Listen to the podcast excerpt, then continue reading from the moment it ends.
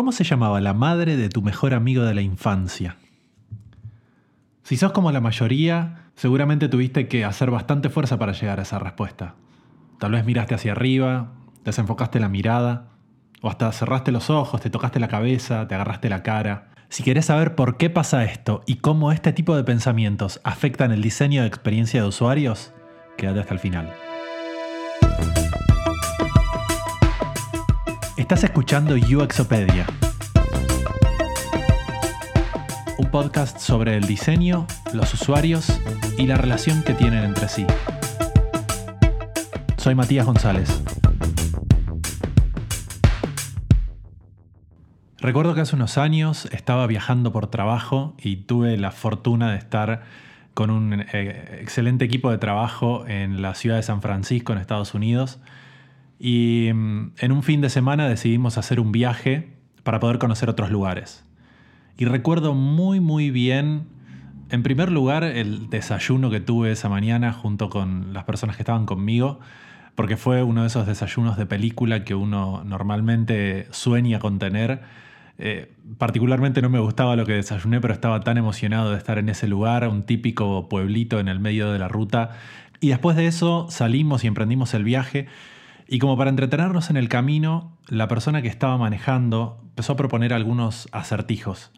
Y yo recuerdo puntualmente uno de esos eh, acertijos o adivinanzas que en el momento en el que lo dijo, varias de las personas que estaban en el auto conmigo lo adivinaron, pero no dijeron la respuesta y yo les pedí que no me digan la respuesta y mi espíritu competitivo hizo que esté cuatro de las seis horas del viaje pensando cuál era la respuesta, intentando sacar el acertijo.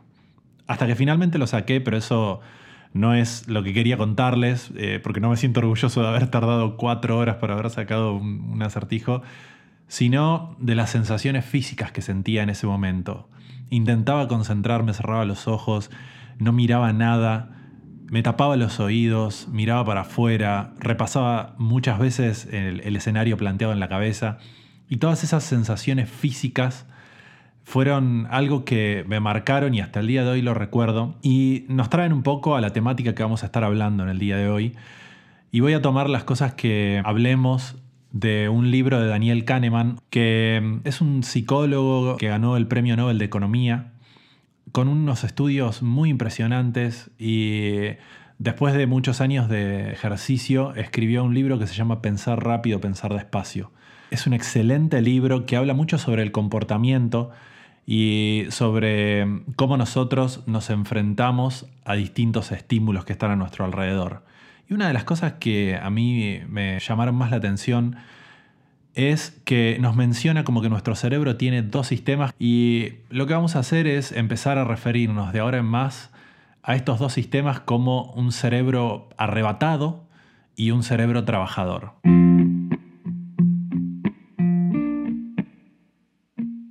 El cerebro arrebatado son esos pensamientos muy atados a la intuición, a lo automático, a lo rápido, sin hacer ningún esfuerzo. Están muy relacionados a las emociones, a las primeras impresiones, a los preconceptos que tenemos en nuestra mente y no requiere de ningún tipo de control consciente.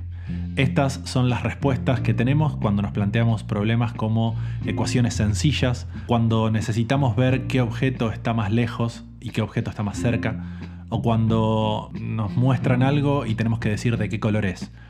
Cuando pensamos en 2 más 2, no tenemos que hacer ningún tipo de esfuerzo para poder pensar en la respuesta. Y ese tipo de acciones son las que están atadas a este cerebro arrebatado.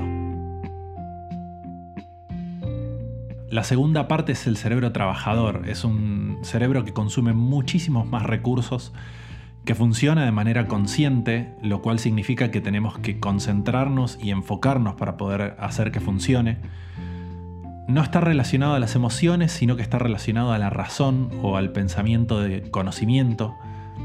Y requiere tanto esfuerzo y foco que es muy común que conlleve reacciones físicas si estás caminando y te plantean una ecuación matemática, es muy probable que pares de caminar, es muy probable que cierres los ojos o que mires hacia arriba o que mires hacia abajo. Y este tipo de cosas son cosas que nos agotan física y mentalmente. Por naturaleza, nuestra mente es perezosa y lo único que busca es terminar con la tarea que se le dio y seguir adelante. Eso es especialmente peligroso cuando justamente tenemos un costado del cerebro que intenta constantemente meterse en el medio y resolver la tarea que se le dio sin hacer ningún esfuerzo. Lo que trae como consecuencia que el cerebro atolondrado es el responsable de nuestras decisiones la mayoría del tiempo. Estos dos cerebros obviamente que conviven dentro de la misma cabeza y tenemos una tendencia natural a que se peleen entre ellos, lo que da lugar a algunos fenómenos de los que vamos a hablar ahora a continuación, pero sí algo que sucede es que estos dos cerebros no funcionan al mismo tiempo. Si por ejemplo pensamos cuánto es 6 por 2, rápidamente vamos a tener una respuesta porque no necesitamos más que acudir al cerebro atolondrado para que nos dé la respuesta que la tiene fresca, rápida e intuitiva. Pero si ahora pensamos lo siguiente, ¿cuántas veces escuchás la letra A en la próxima frase. Ahora recuerdo un gran aumento en la adrenalina que sentía. Esa es la diferencia entre el cerebro trabajador y el cerebro atolondrado.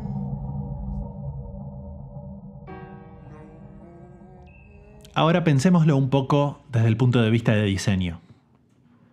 Si logramos transformar el entendimiento de un símbolo en algo tan naturalizado que sea captado de forma correcta por el cerebro atolondrado, transformamos esa acción en lo que normalmente denominamos como algo intuitivo. Algo intuitivo es simplemente algo que no requiere ningún tipo de esfuerzo para poder ser entendido. Y este es un tema muy valorado y muy nombrado dentro del mundo del diseño de interfaces y el diseño de objetos, ya que todo el tiempo como diseñadores estamos intentando buscar cuál es la forma más sencilla de que nuestros productos puedan ser entendidos y utilizados. Si hay algo que todo el tiempo estamos buscando, es de poder hacer que lo que nosotros hacemos no necesite un manual de uso, no necesite un tutorial, no necesite ser explicado y pueda ser captado por cualquier usuario de la forma más rápida posible. Y ahora que podemos referirnos a algo intuitivo como algo que este cerebro atolondrado capta sin necesidad del cerebro trabajador, podemos decir que hay muchas formas de acortar esta brecha que existe entre lo que nosotros queremos que el usuario entienda y lo que el usuario realmente entiende.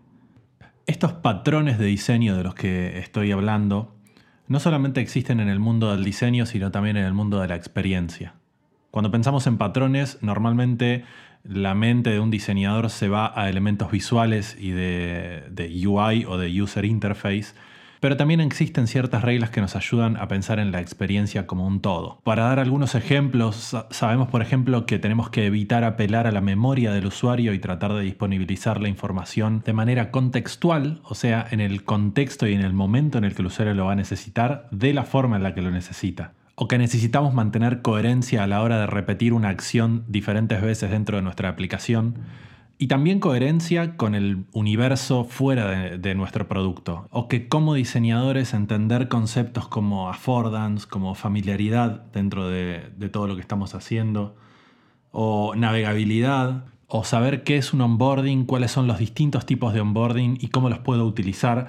Son cosas que nos ayudan a darle a nuestros usuarios una experiencia muchísimo más llevadera y agradable. Porque el usuario no necesita estar en un constante aprendizaje. Y si algo aprendimos hasta ahora es que recurrir constantemente al cerebro trabajador trae agotamiento, y si combinamos este agotamiento con la ansiedad y velocidad a la que nos movemos en el mundo tecnológico hoy en día, casi que podríamos asegurar que un producto que no es intuitivo está condenado al fracaso.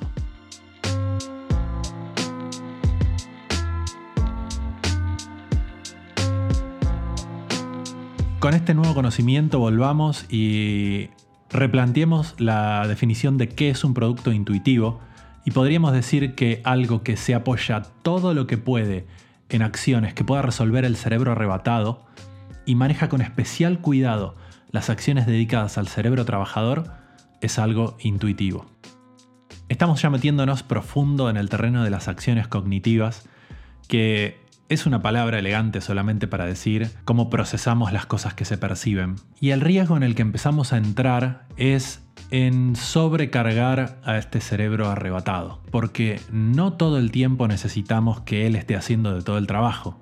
En muchas ocasiones necesitamos que el cerebro arrebatado sea callado y que el cerebro trabajador pueda ponerse a procesar información como para poder terminar la tarea que nosotros necesitamos. Y no tener en cuenta que esto es una posibilidad puede traernos algunas consecuencias desagradables.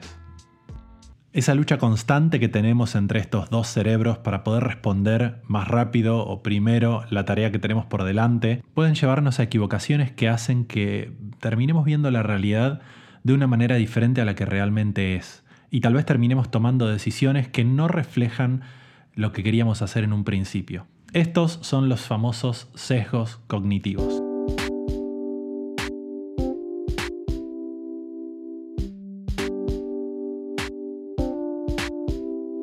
Un sesgo cognitivo es una desviación en el proceso mental que se produce porque se introduce algún factor que hace que las acciones no necesariamente reflejen la voluntad original. Existen muchos sesgos cognitivos que nos permiten empezar a entender cómo funciona la mente de las personas con las que estamos interactuando.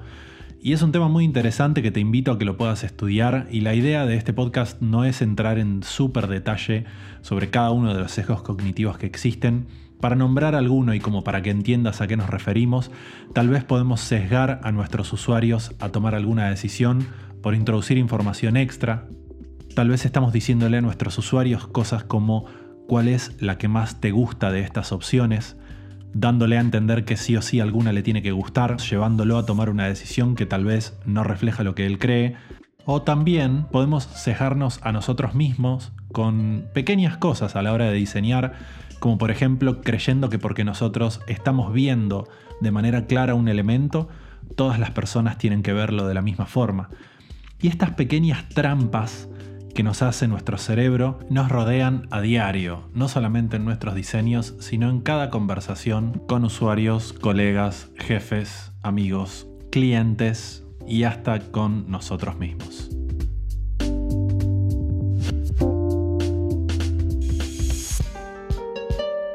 Y pensando un poco en interacciones humanas, me gustaría que pienses en la última vez en la que creaste algo a lo que le pusiste mucho esmero, se lo mostraste a personas que te rodean y alguna de esas personas te dijo algo negativo. Si sos como la mayoría de las personas, ese comentario negativo estuvo acompañado por muchos otros comentarios positivos. Probablemente te sea mucho más fácil recordar las negativas que las positivas.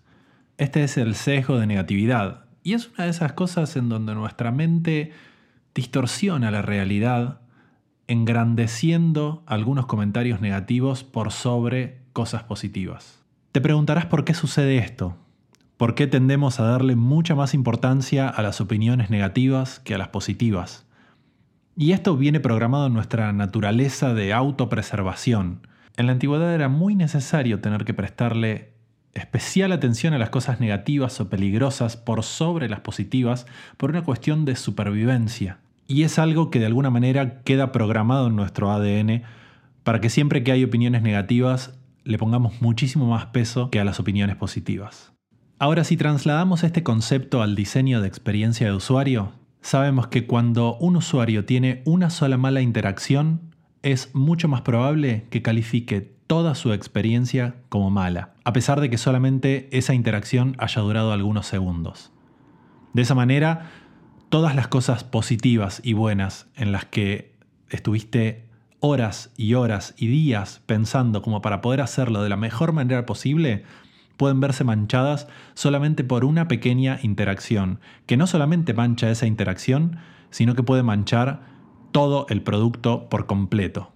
En testeos de usabilidad esto es muy evidente, ya que cuando las cosas están perfectamente diseñadas, la mayoría de los usuarios no emiten ningún comentario. Pero en el momento en el que se genera una pequeña fricción en el proceso, no solo lo marcan como algo negativo, sino que lo recuerdan. Por supuesto que para enfrentarnos a estas interacciones o a estos tropiezos en el camino de los usuarios, podemos nutrirnos de estos patrones de diseños de los que estábamos hablando, como para poder llegar a un nivel en el que el cerebro atolondrado pueda estar haciendo la mayor cantidad de trabajo y el cerebro trabajador pueda estar esperando a que alguna tarea lo requiera. Personalmente creo que poder buscar esta base en nuestra experiencia en donde la mayoría de las acciones son intuitivas hace que nuestro producto automáticamente pueda llegar a un estándar de calidad.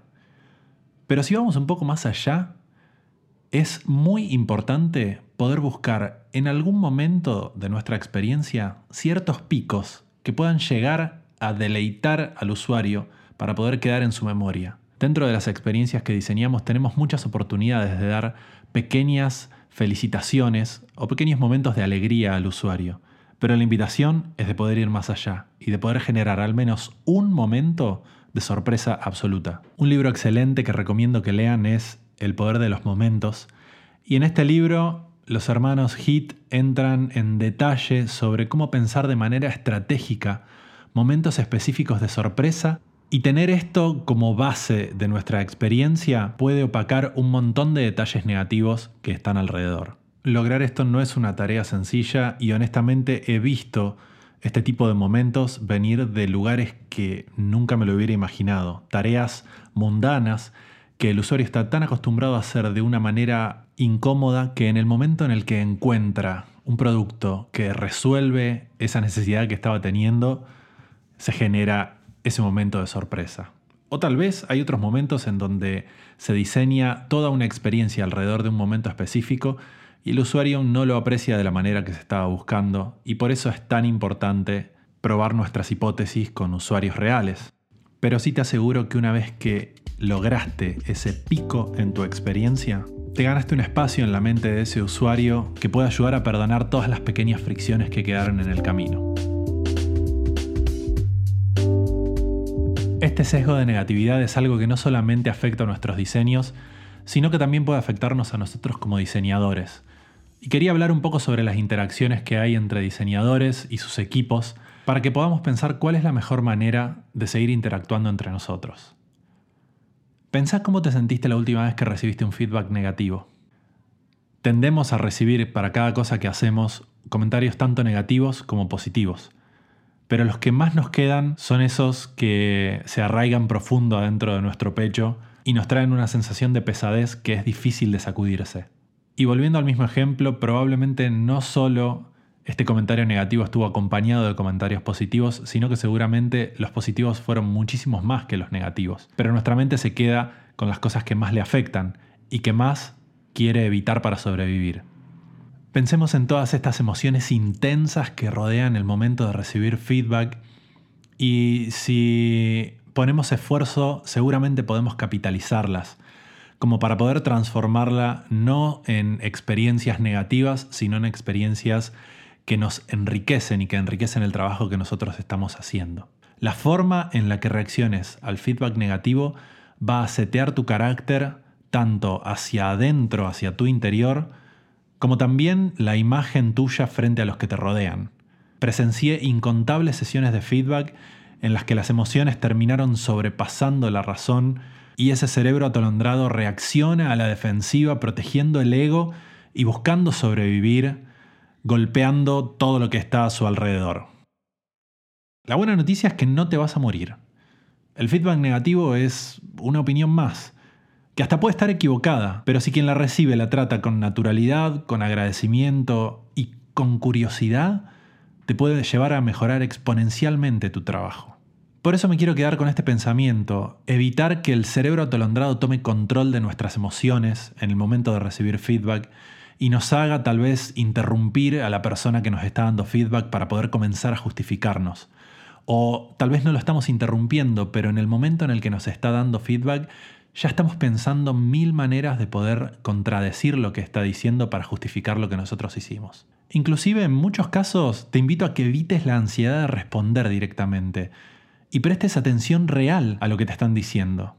Después de todo, te están regalando una opinión que tal vez esté equivocada o no, pero reaccionar apresuradamente puede generar marcas emocionales innecesarias en vos, en quien está interactuando con vos, y tal vez puede hacer que todas las otras personas que están rodeándote no se sientan cómodas dándote su feedback porque saben cómo vas a reaccionar. Una buena regla es no refutar un feedback, al menos hasta haber hecho tres contrapreguntas para poder entender exactamente lo que te dicen. Y esta es la clave a la hora de recibir feedback. Preguntar, repreguntar, ser curiosos, pero ser curiosos de manera genuina para poder tratar de escarbar todo lo que nos están diciendo. Y este feedback puede venir de parte de un usuario o puede venir de parte de un colega o de un jefe. Y está buenísimo tratarlo de la misma manera. ¿Qué más puedo escarbar de lo que me estás diciendo? ¿Cómo puedo tratar de pasar esta primer capa y poder entender más de lo que estás buscando regalarme?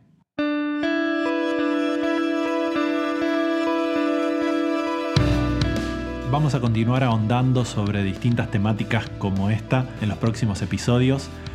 Pero antes de seguir te quería pedir que te tomes un momento y me ayudes dejando una review en iTunes o compartiéndole el link de este episodio para que cada vez más personas puedan conocer UXopedia y así que la comunidad de UX crezca.